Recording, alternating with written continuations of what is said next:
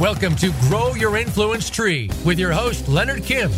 This is the show especially for those that want to be among the top influencers of the world. We'll help you build your brand, tell the most compelling story, build your reputation and grow your audience, and attract the top clients and customers. Listen to the experts. Think like they do, and you'll be on your way. Now, here's Leonard Kim.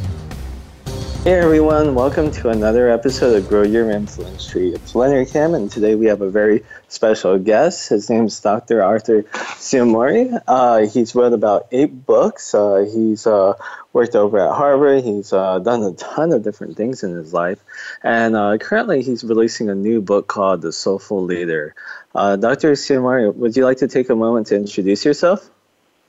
Yeah, sure, Lynn. My, I'm, uh, I'm Dr. Arthur Ciaramicoli. I've been a clinical psychologist for 35 years. As you mentioned, I, I've been on the faculty of Harvard Medical School. I was the chief psychologist at Metro West Medical Center in Massachusetts for 25 years. I also uh, was the director of their alternative medicine center for several years as well. In the last 10 years, I've been in private practice exclusively and writing. So, The Soulful Leader is my latest book, and uh, look forward to discussing it with you.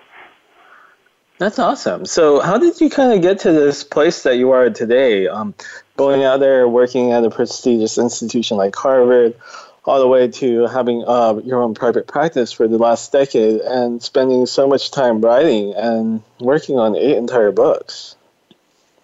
Well, you know, Leonard, I always had a private practice. Uh, I worked in the hospital, and then in the evening, I would always have a few patients. So, at a certain point, I decided to go into full time private practice because uh, it was getting um, a little difficult to do both, and my private practice continued to grow. And I've had uh, three leadership and communication groups that have been ongoing for over 30 years with a lot of business leaders, executives, and so forth. So I decided to uh, devote my time exclusively to the practice and the group programs. And also, I started to write more. I wrote The Stress Solution a few years ago, and um, I just wrote this book, The Soulful Leader, which has only been out for a few weeks because I am so incredibly concerned about where we are in our culture in terms of the amount of toxicity in our corporate leaders, in our political leaders, and you know, Americans.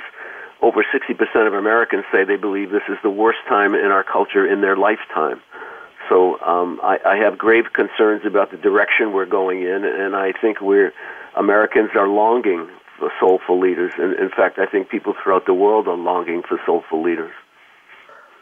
I can understand how frustrating it is, especially since about 60% of the culture feel, or 60% of the population thinks our culture went into the wrong direction.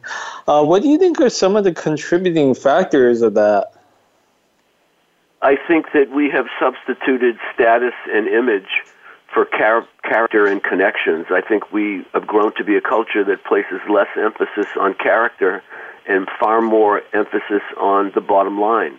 You know, the soulful leader is about AIE leadership, authenticity, integrity, and empathy. And I think what I'm trying to show, and many studies show, that when you lead with authenticity, integrity, and empathy, you you make people happy. You change their brain chemistry, and when their brain chemistry is producing neurochemicals that make them happy. They're more creative, and creative people are more proficient and more productive, and profits go up.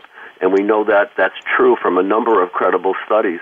But I think in America today, you know, we, we have got lost in what I call performance addiction. It's, it's the belief that perfecting appearance and achieving status will bring love and respect. It's an irrational belief system that begins in one's family and it's reinforced by cultural expectations. We we have become so obsessed with what we look like and what kind of status we have, and actually believing that will bring a person love because all human beings want to be loved and respected, not only in business but in their personal lives. But I think when you have performance addiction, you have this belief system that's just mythical, because really what brings you love and respect is how you conduct yourself with other human beings. And in business, when you conduct yourself with authenticity, integrity, and empathy, you gain the most respect. And you gain people who really want to work for you. They can't wait to come to work. They're, they enjoy coming to work. Currently, we have 70% of Americans say that they wake up every night, every night because of stress with their job. And they say that 70% of Americans say they wouldn't even dare ask a leader a question because normally they're responded in such demeaning, critical ways that they've learned just to keep quiet, not even talk about it. So, and if we're in that atmosphere in our corporate world, and we're certainly in that atmosphere in our political world, you know, in, in politics, people lie every day. We're, we're filled with lies in the media that were people are uh, quoting statistics that we find out later aren't true we don't have a model of people who are soulful leaders who have high character, high integrity, high empathy, and again, and, and also great listening skills. And when you have those skills, people want to be around you. People want to follow you. People want to work with you and for you. I can definitely see how um, huge this problem is, especially because, I mean, most people are raised thinking that they have to climb up the corporate ladder. Once they get into the workforce, they feel that they have to do anything to get ahead. They see yeah. other people clawing people down, and it's really a huge culture thing where everyone's like thinking they're all fending for themselves, trying to get to the top. Yeah. And yes. I, I could see this being a widespread problem across a large area, probably the entire United States. And it makes sense that caring and empathy and things like that are what are going to change it. But when the culture is so embedded with so much uh, of this kind of activity and it's been going on for so long, how is that going to like change? Well, I, I think it's beginning to change because as we see more studies coming out of the business schools you know, Harvard Business School has done studies showing that leaders who relate with warmth are far more effective than leaders who work with aggression and fear. That leaders who work with warmth and integrity actually change brain chemistry. You know, we produce the near miracle neuro- neurochemical oxytocin, which when you when you produce that and people ne- involved with you, it reduces anxiety. It helps people live longer. It promotes a sense of calm and well-being it increases generosity and empathy. It protects against heart disease. It lessens inflammations. It reduces craving for addictive substances. It creates a bonding and an increase in trust of other people. And most importantly, it decreases fear and it creates a feeling of security to speak, to be open, to share your ideas.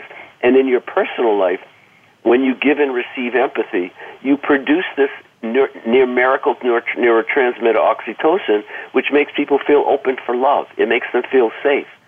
Conversely, when you relate with aggression and fear, you cause the stress response in people, in your employees, in your family, whoever you're relating to. When you rule that way, you cause the stress response, which releases the, the stress hormone cortisol in your system. What does cortisol do?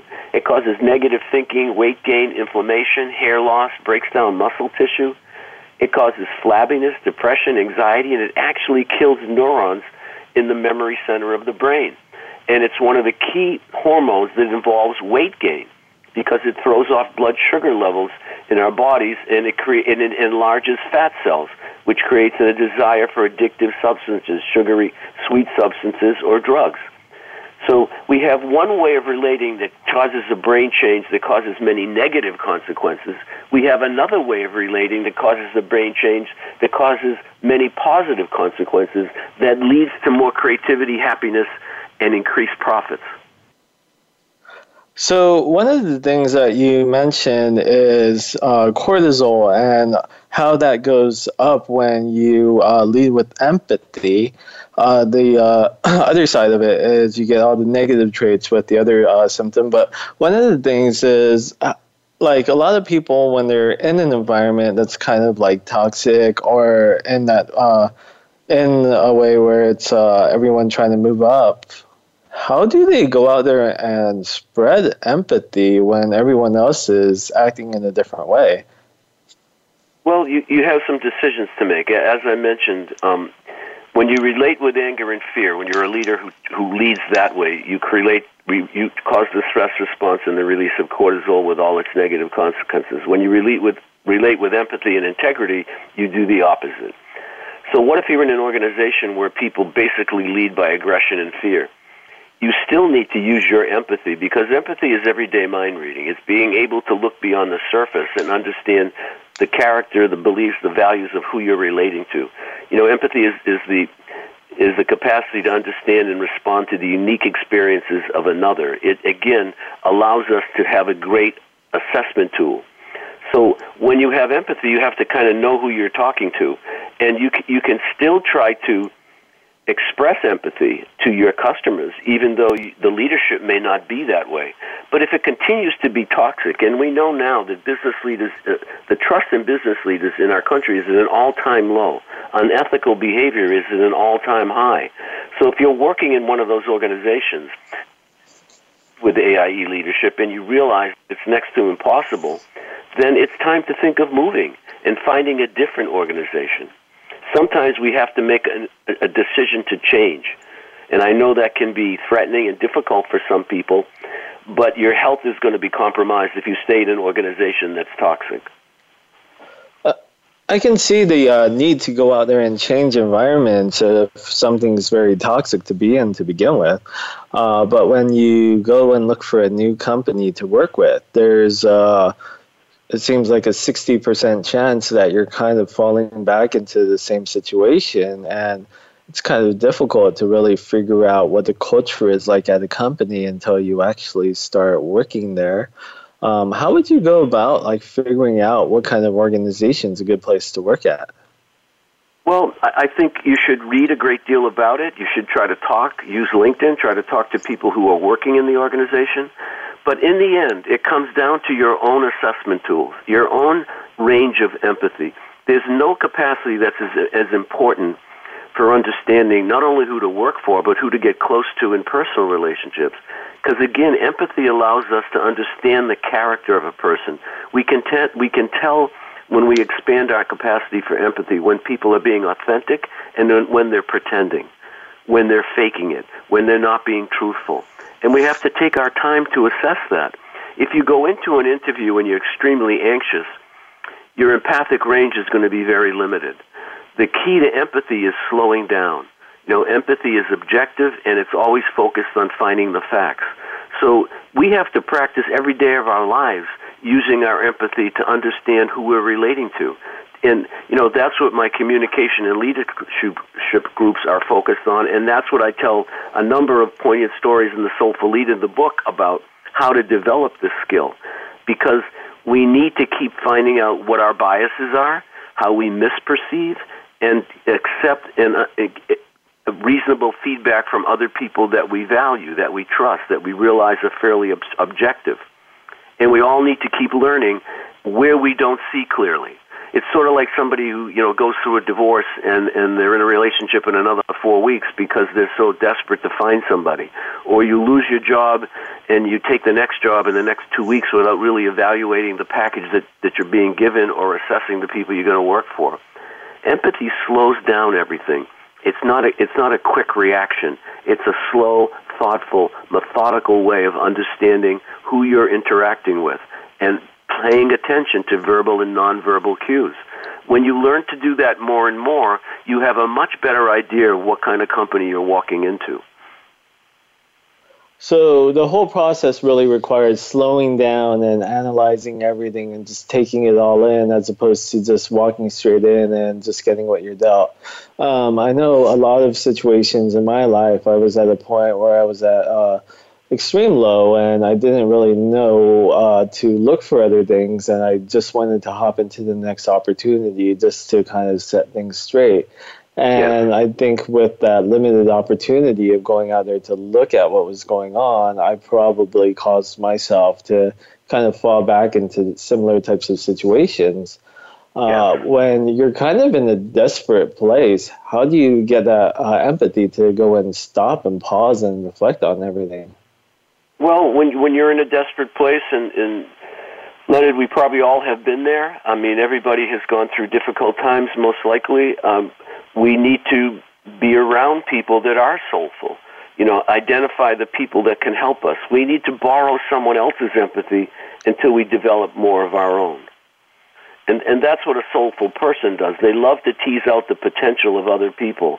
you know, when people come to me or they come to one of my leadership and communication groups, they often think I'm going to point out what's wrong with them because I'm a clinical psychologist. I'm not at all interested in pointing out what's wrong with them. I'm more interested in uncovering what's always been right with them that they've never known, that it's been hidden by old conditioning. You know, if you grow up being told that you're you're you're not intelligent or you're not attractive or you're not athletic or you have no musical talent, we all believe what we what we what we come to see early in our lives because we don't know who we are when we're young. It's like it's like we're looking into the mirrors of the significant others in our lives, and whatever they tell us, we tend to believe. As adults, we have to rewrite that story because I think we all grow up with a novel in our minds about who we are. But we need to get reasonable feedback from other people that we trust and value to find out who we truly are. We have to make that novel a nonfiction book. So when you're struggling, you need to rely on the empathy of other people. That's why close friends are so important. That's why connections are so important. That's why having people in your life with really good character are, is so important. Because when we're not there, we need to rely on the people that are there. That's completely understandable. It seems like it's time for a commercial break. Uh, so anyone who wants to learn more about Dr. C, you can check out the Soulful Leader. Is there anywhere else to find you online? Yes, my website, Leonard, Leonard is balanceyoursuccess.com. Perfect. Then you can find me at Mr. Leonard Kim, and we'll be back after this commercial break.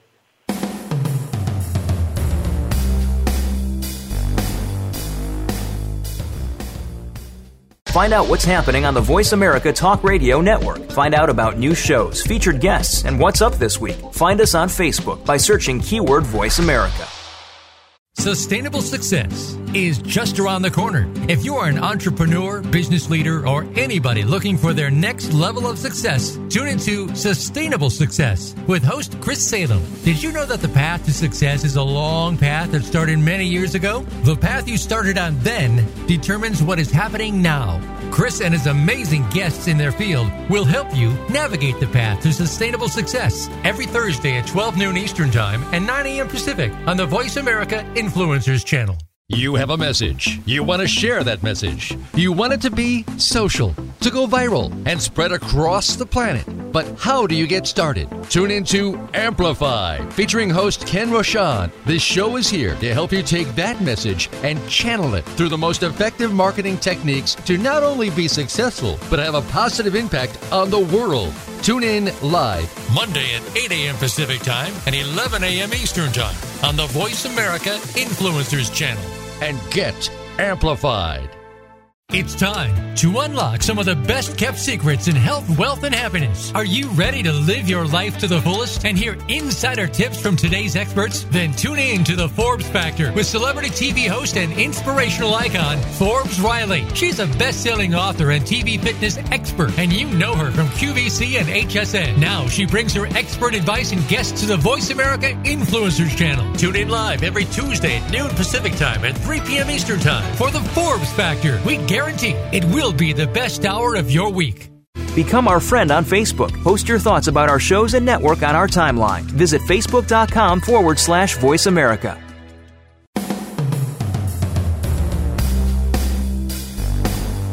This is Grow Your Influence Tree. To reach Leonard Kim or his guest, call into the program at 1 866 472 5795. That's 1 866 472 5795. Or drop a line by email to hello at leonardkim.com. Now, back to Grow Your Influence Tree. And we're back. Uh, this is Leonard Kim, and we're with Dr. C. We've been discussing the soulful leader. A lot of the things that we covered is why empathy is so important. Now, there's different characteristics and traits that uh, someone has, who has empathy carries, and um, I think uh, discovering what these are is something that a lot of the people who are watching or listening to the show really want to understand. Would you be able to cover like how you really go out there and um, discover these things and uh, what traits you really need to work on? Well, Leonard, a soulful leader is a person who is lives with purpose and expresses a desire to be of service to others. He or she is not primarily motivated by status or image, but has a natural interest in making the most of all the people they encounter. Soulful lead, lead, lead with passion, They're intimately aware of the structure of their organization. They're interested in mo- motivating from what I call the bottom up, not the top down. They know who cleans their offices, who moves, mows the lawn, who fixes their computers, who serves the food. They know the secretaries and the names of the receptionists. They speak to everyone, and no person is seen as less valuable than anyone else. Soulful people lead balanced lives also. They work with intensity, but they play with abandonment. They, they also know how to turn down the dial. And they have what I call a dimmer switch. They're not always living with intensity. They know how to lower the, the dial down and calm themselves when the situation calls for it. They have an inherent love of young people. They love to educate, to witness the blossoming of young talent. And most importantly, they're the voice of reason in the face of conflict. They're not quick to react. They're rather thoughtful contributors. They know how to listen empathically, and they're generally interested in understanding not only those who are like them, but also those who on the surface seem different.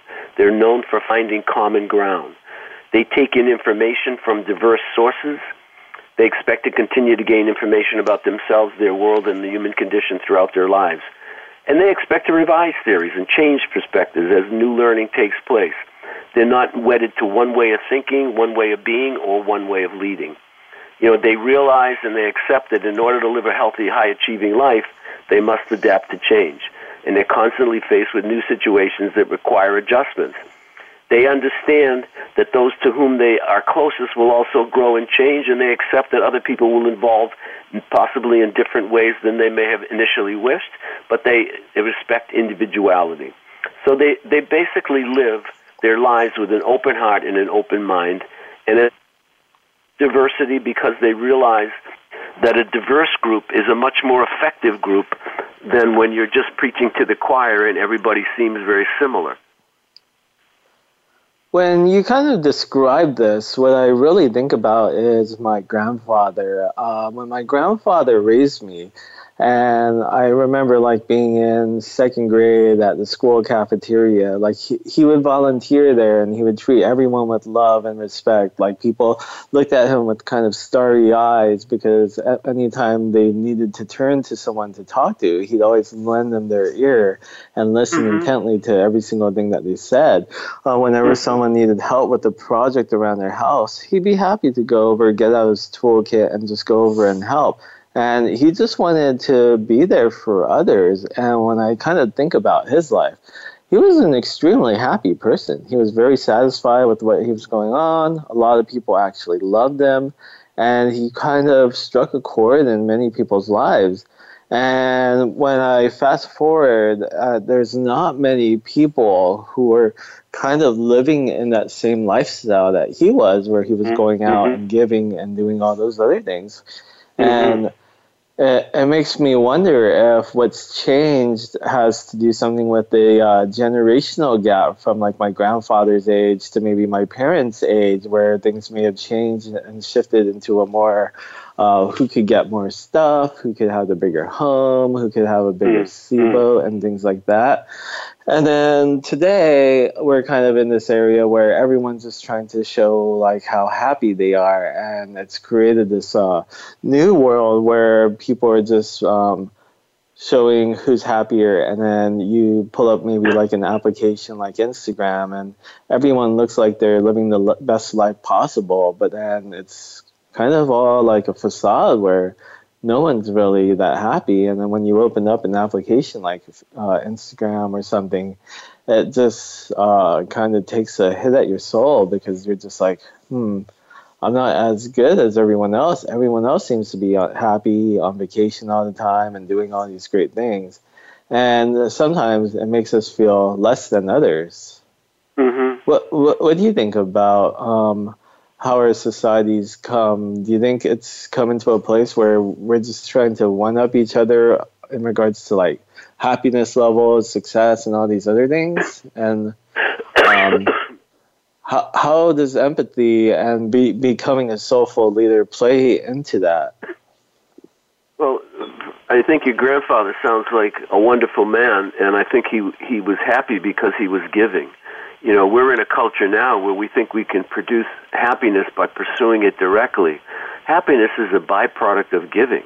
It's a byproduct of being a good, decent human being. And it sounds like your grandfather was that person. You know, we know when we give to the others, we create what's called helper's high. It releases feel good chemicals that produce happiness and joy. And so many people think that if the, if you just catch the rabbit, you make more money, just like you said, Leonard. You have a bigger house, uh, a fancier car, that that's going to make you happy. It doesn't work that way. Those are all wonderful things if you enjoy them for the right reasons. But if you think it's going to produce happiness or increase your self-esteem, you're sadly mistaken. Happiness comes through through doing meaningful work, to taking care of yourself so that you're in a place where you can give to others. And that's what Soulful Leaders do. They create organizations where people love giving to others. They love contributing. They love being of service. Sounds like your grandfather was that kind of man. And when you lead with authenticity, integrity, empathy as a leader, you cause positive brain changes in, in other people and in yourself. You create that spirited atmosphere that naturally allows for productivity and financial uh, gain and market results obviously rise when you're conducting yourself that way. So, just curious, let's say you work in a negative environment and you go out there and you start leading with empathy, authenticity, and integrity, and then you just go and do your own thing. Does that kind of become contagious where other people kind of uh, begin to lead with authenticity and empathy, or um, is it kind of like you're in your own lane and you're swimming by yourself while everyone else continues to do uh, what they were originally doing? Well, I think human beings really want to want to give and be of service. I think it's in our DNA. So I think it's seldom that all people are leading that way. But I'll give you an example. For instance, I worked in a hospital for 25 years, and I had my own department. And we were a local community hospital. We were the only hospital that was owned by the town in the United States. The town actually owned the hospital. But then there came a time when the when the town sold the hospital to a for-profit hospital chain that was very bottom line driven, and and people were complaining all the time about how much you know they wanted us to see more patients, squeeze more money out of each department, on and on and on. But in our own group, I had 33 psychologists, psychiatrists, social workers working for me. We conducted ourselves differently. We were able in our own department to conduct ourselves in that with authenticity, integrity, and empathy. So even though the structure we were working under was, I would say, in some ways toxic, in our department, in our section of what we did, we were not conducting ourselves that way. It made it a lot harder for ourselves because obviously we had to report to those folks, but we still went back and treated the patients the way we always wanted to. We didn't change who we were obviously over time I left that environment because it, it, I felt that I could be of, of more use in my own private practice with my own groups where I didn't have to report to that hierarchy. But I still know people in that organization who conduct themselves with, with high integrity. They figured out a way to do it. I mean, obviously it's a large system, so and there are many sections of that system, and like there are in large corporations. I mean, there are certain departments that conduct themselves with ethics and there are other departments who don't. And you can actually work for a soulful leader in a company, especially the larger companies, where the people at the very top may not be, but maybe the leader that you're reporting to is. So there's a lot of variables at work, especially in larger organizations. So when it comes to most large organizations, I, I mean, just because of how the landscape's been so far, everyone's kind of had to like claw with their fingernails to get to those high positions. And usually, most of the time, a lot of these leaders at big companies aren't the people who carry integrity, authenticity, and empathy. And when everyone's kind of at the top and they're driven by the bottom line, they're looking at uh, spreadsheets trying to figure out how to increase profits, they're looking at figuring out how to cut costs. And chances are we're going to have to enter into a situation where we're in a company that has a leader of that type, um, because that's just how most of the landscape's been built so far. How do we find people who are soulful leaders to really move into those positions and replace the other ones who've been there for such a long time, for one? And two, uh, what's the best way to deal with someone if you're a soulful leader, but then your leader might not be? Well, the, the one thing that's important is that when you have to interact with someone that you know is toxic, you do not ever want to go down the same drain that they go down. They'll they'll tend to lie, slander, name call, and you don't ever want to do any of that. You want to take the higher road and always focus on the facts. Empathy, as I said earlier, is fact oriented. What's happening in our country, though, there is another movement. For instance, there's another movement that is happening where companies and corporate leaders are having people like me come and talk to them. I mean, I, I went out to Idaho not long ago and spoke to 100 CEOs and CFOs, and they were all from the major companies. I mean, why would they come to listen to someone talking about soulful leadership? They came because they're beginning to realize that they're going to be happier and their employees are going to be happier and their profits are going to increase if they lead that way. So there is a sort of underground movement that's taking place as well. You know, companies who won the Corporate Health Achievement Award outperformed the S&A, S&P 500 by 500 points. And, and the, there's a, a, a consulting group in England that examined over 500 companies in America and in England to see which ones had empathic environments. And the ones that had empathic environments had twice the profit than the bottom 10. So more and more company leaders are realizing that leading through aggression and fear is not helpful. It's not it, the the people realize when they're taught in particular. That's why I have these leadership and communication groups. They realize that they're not happy. They can't sleep at night. They tend to have insomnia. They have high stress. Their relationships tend to be very poor. Many of these corporate leaders and political leaders are high achievers, but they they know little how to make intimate, positive relationships, and normally their personal relationships fall apart. You know, when I gave this talk to, to these CEOs and CFOs not long ago, there was a 76 year old man who came up to me after the talk. I spoke about this book, The Soulful Leader, and he said to me, "Hey, you ruined my day." And I said, "What do you mean I ruined your day?" And he, his eyes were moist. I could see he was tearing a little bit, and he said, I'm 76 years old. I own seven companies. I'm a multimillionaire. I have two sons who I sent to private, private high schools, private colleges. I gave them uh, expensive cars, uh, unlimited credit cards when they were in college. They're both married. I have two daughters in law. I have four g- grandchildren. I see them once a year. Everything you said relates to me. You said, I thought money and achievement was everything. I thought they would love me for what I gave them and what I realized from what you're saying is I never knew how to connect to them. And as mm. he hmm. as he teared a bit more, he said, "Is it too late?" I said, "No, it's not too late. You need to go see them. You need to take the time to go see them. You need to apologize and tell them you gave them all you knew, but you didn't know anything else, and you want to learn a different way. It's not too late." But here you have a man who has everything financially, everything money could buy, and yet he's he can't even he doesn't even get visited by his own sons, their own and their families. And he he caught the rabbit. He has the money. He has the big house. He has the vacation home, but he doesn't have love. And he doesn't have a lot of friends either. I found out later. Wow, it must be really tough to live a life that way, where you don't have friends and you don't have love and I can see how heartbreaking that could be for someone. Uh, well, it's time for another commercial break. Uh, where could people find you again, Dr. C? BalanceYourSuccess.com. That's my website, Leonard. Perfect. And you can find me at Mr. Leonard Kim, and we'll be back after this commercial break.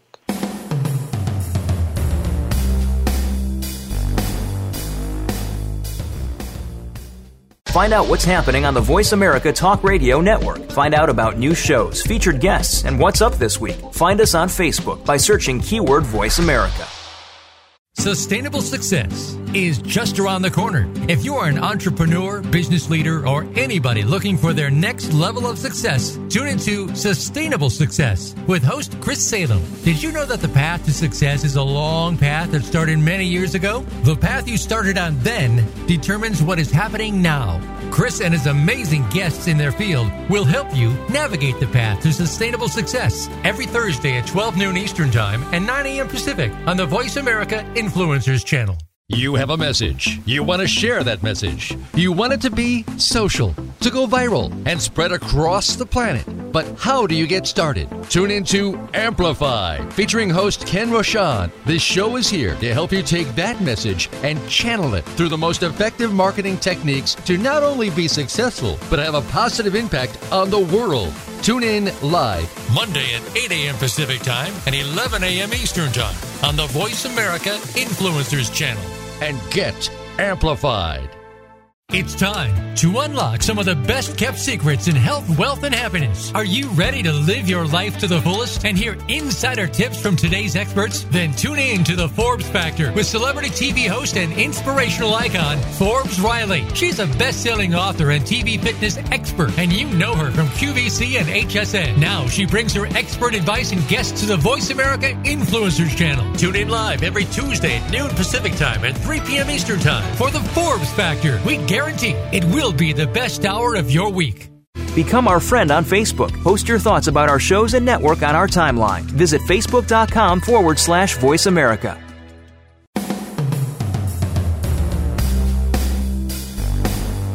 This is Grow Your Influence Tree. To reach Leonard Kim or his guest, call into the program at 1 866 472 5795. That's 1 866 472 5795. Or drop a line by email to hello at leonardkim.com. Now, back to Grow Your Influence Tree. Hey everyone, welcome back to the last segment of Grow Your Influence Tree. It's Leonard Kim, and I'm here with Dr. C. We've been discussing the soulful leader. Uh, one of the things that we came up as a topic of discussion was what kind of happens when you go down the path of just pursuing those financial needs and getting everything that you ever want, and how that could sometimes result in not having the things that you really need, which is like friendship and love and what it could really do to someone. And um, when you think you're going down the right path, but you're really going down the wrong path, what ends up becoming the result of that? And it makes me really wonder, like, if we're going out there and we're pursuing these uh, lifelong successes that uh, have been uh, portrayed to us as the golden ticket, and that's the wrong thing to do one thing is to become a soulful leader, but the other side of it is to build a soulful organization so everyone could kind of operate within the same realms of going out there with authenticity, integrity, and empathy. How do we go about building a soulful organization? Well, Leonard, a soulful organization starts with, with a leader who is empathic, a great listener, highly ethical with high integrity, authentic, humble yet confident, happy yet intensely serious when needed, which results in employees being committed to their organization's vision when the leader is present and when he or she is absent. You know, if you have good business sense, you'll command your employees' attention. But those qualities won't be enough to keep them invested and committed. But if you are empathic and a great listener, you will have them invested in you ongoing. They'll remain committed to your, your vision. You know, no leader can exemplify these qualities all the time, and you can't expect employees to do that either. But when you acknowledge when you make a mistake and then you're truthful about it and you learn from it, you create a learning environment of integrity and empathy that really motivates people to do the same. And one of the ways that you know if, if you are a soulful leader is that when you're not present, other people are acting in the same way because you become the model. It's like when you, it's like your grandfather. Your grandfather taught you certain qualities that I would guess you wanted to exemplify. You wanted to be like him because you saw how happy he was making people. And that probably has a lot to do with the work you do. So you, your grandfather isn't here at this moment, but you're telling, you told a story about him today.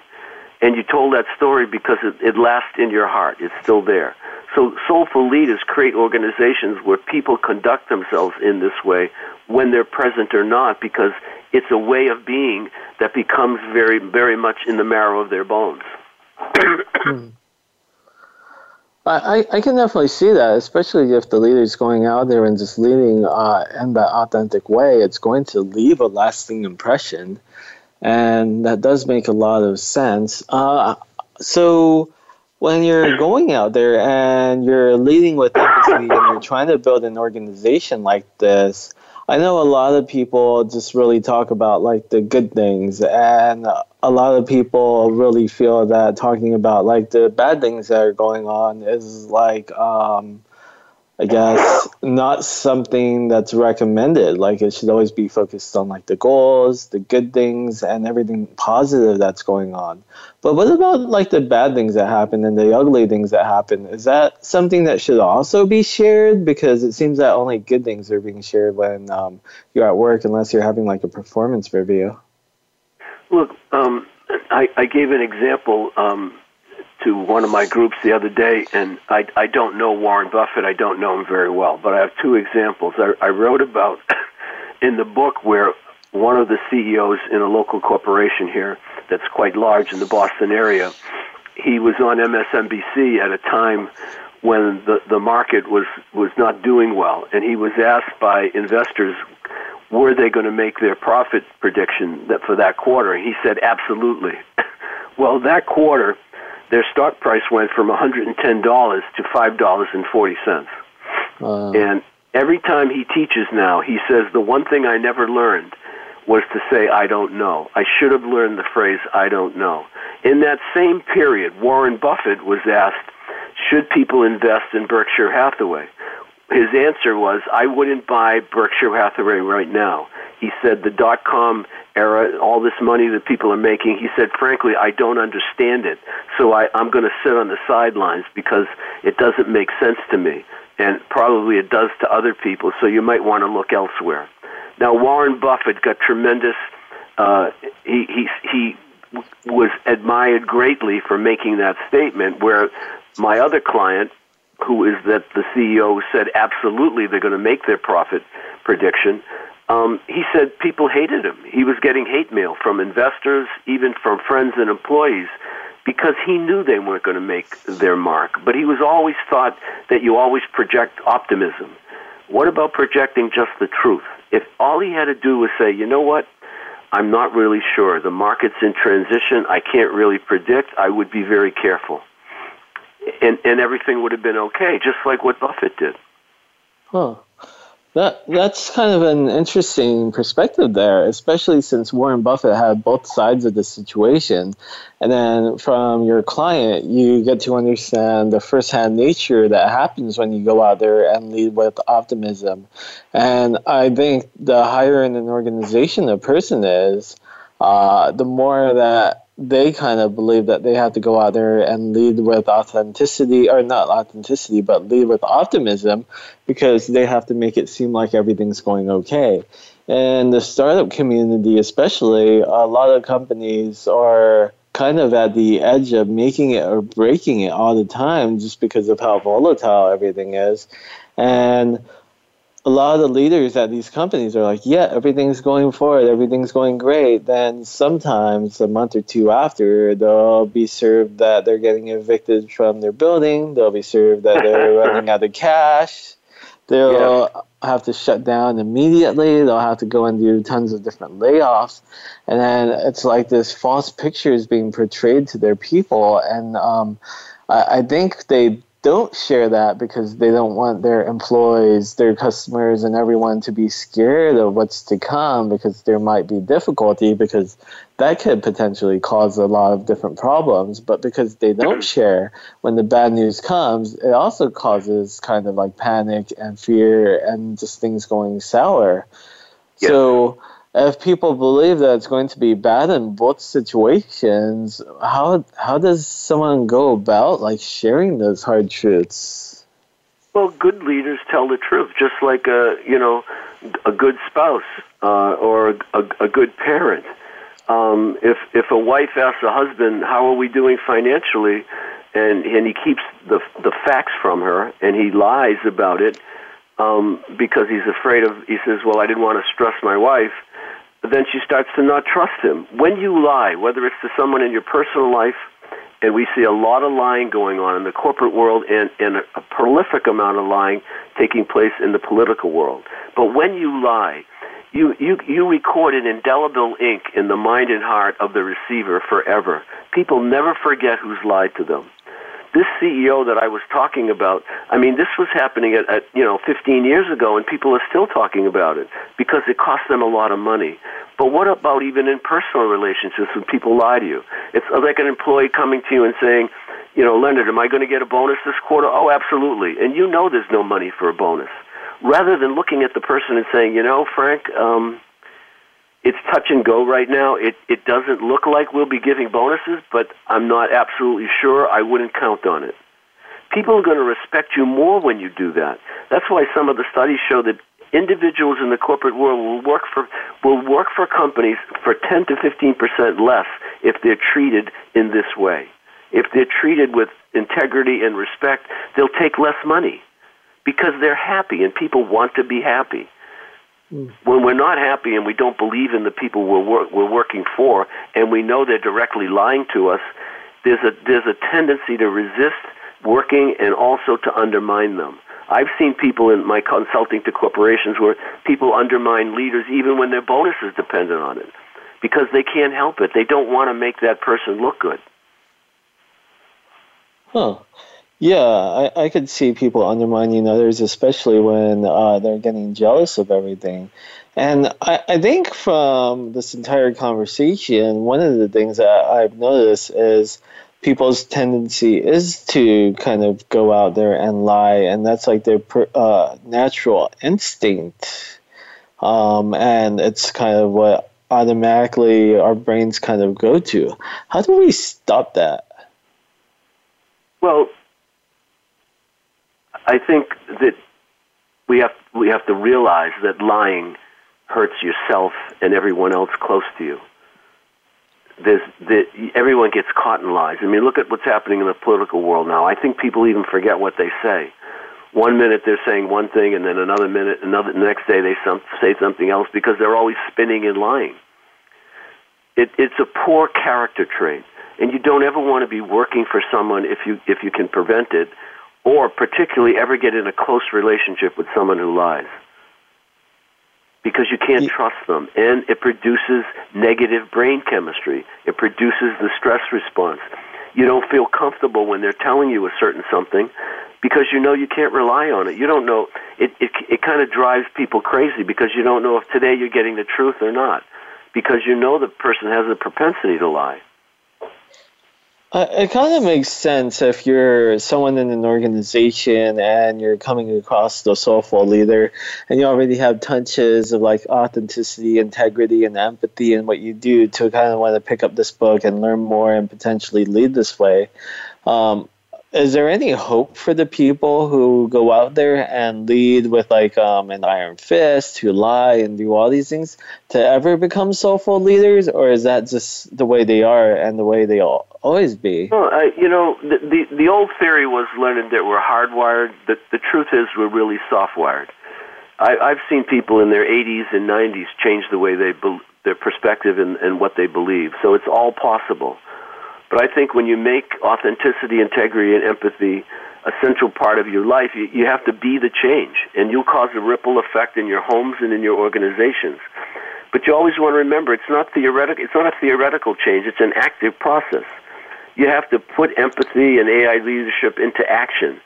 If you do so, you become part of making a better world and a better organization. And remember, AI leadership is infectious. I've seen it. Once you start leaning, it's it's like it's like people catch your cold. Once you start leading that way, other people attach to it because it's the best of what human beings have to offer. It really is the best of what we have to offer, and it's very hard to resist being in an environment like that once you have the experience. So, what usually happens is one person starts uh, becoming a soulful leader. Then, as time goes by, they're the people that they influence start picking up the traits, then it just has this ripple effect where it just continues to grow. Yes, yes, absolutely. And it's definitely infectious, and it definitely has a ripple effect.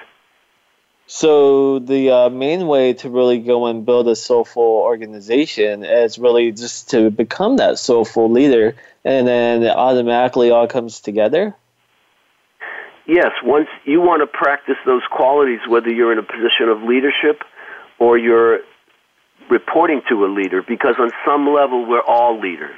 I mean, at some point I have to teach you something, you have to teach me something. Even if we're all working in IT together and we're all being paid the same and have the same title, my expertise may be a little better than yours. Maybe I'm going to teach you a certain something, you're going to teach me a certain something. But do it in a way where you incorporate soulful leadership, authenticity, integrity, and empathy. And that will become infectious in whatever group you're in. And we see how often it becomes infectious in families.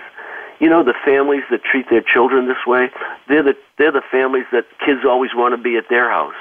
Why? Because it's contagious. It, it, our, our souls long for it, and that's why we attach to it so quickly.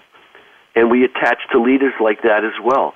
Think of um, Desmond Tutu, His Holiness the Dalai Lama, um, people that uh, uh, you know, um, Des, um, um, you know, all the all the leaders that have made a difference in the world with great spirit.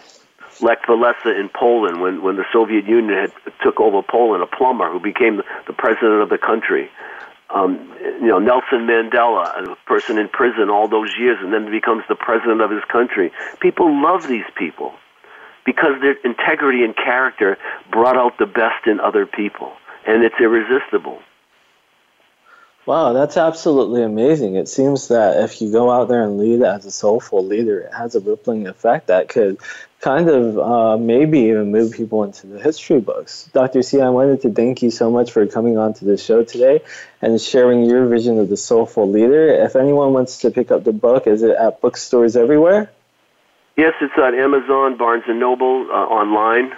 Uh, it's on it's on the Amazon Kindle as well, and you can order it through my website, balanceyoursuccess.com as well. And thank you very much, Leonard. I really appreciate it. Oh, anytime, Dr. C. Thank you so much for being on the show today, and everyone who's listening, thank you for joining another episode of Grow Your Influence Tree, and we'll see you next week. Thank you for making us part of your week. Listen for Grow Your Influence Tree with Leonard Kim every Thursday at 4 p.m. Eastern Time and 1 p.m. Pacific Time on the Voice America Influencers channel. Stand out, stand apart, and become a top influencer. We'll see you here next week.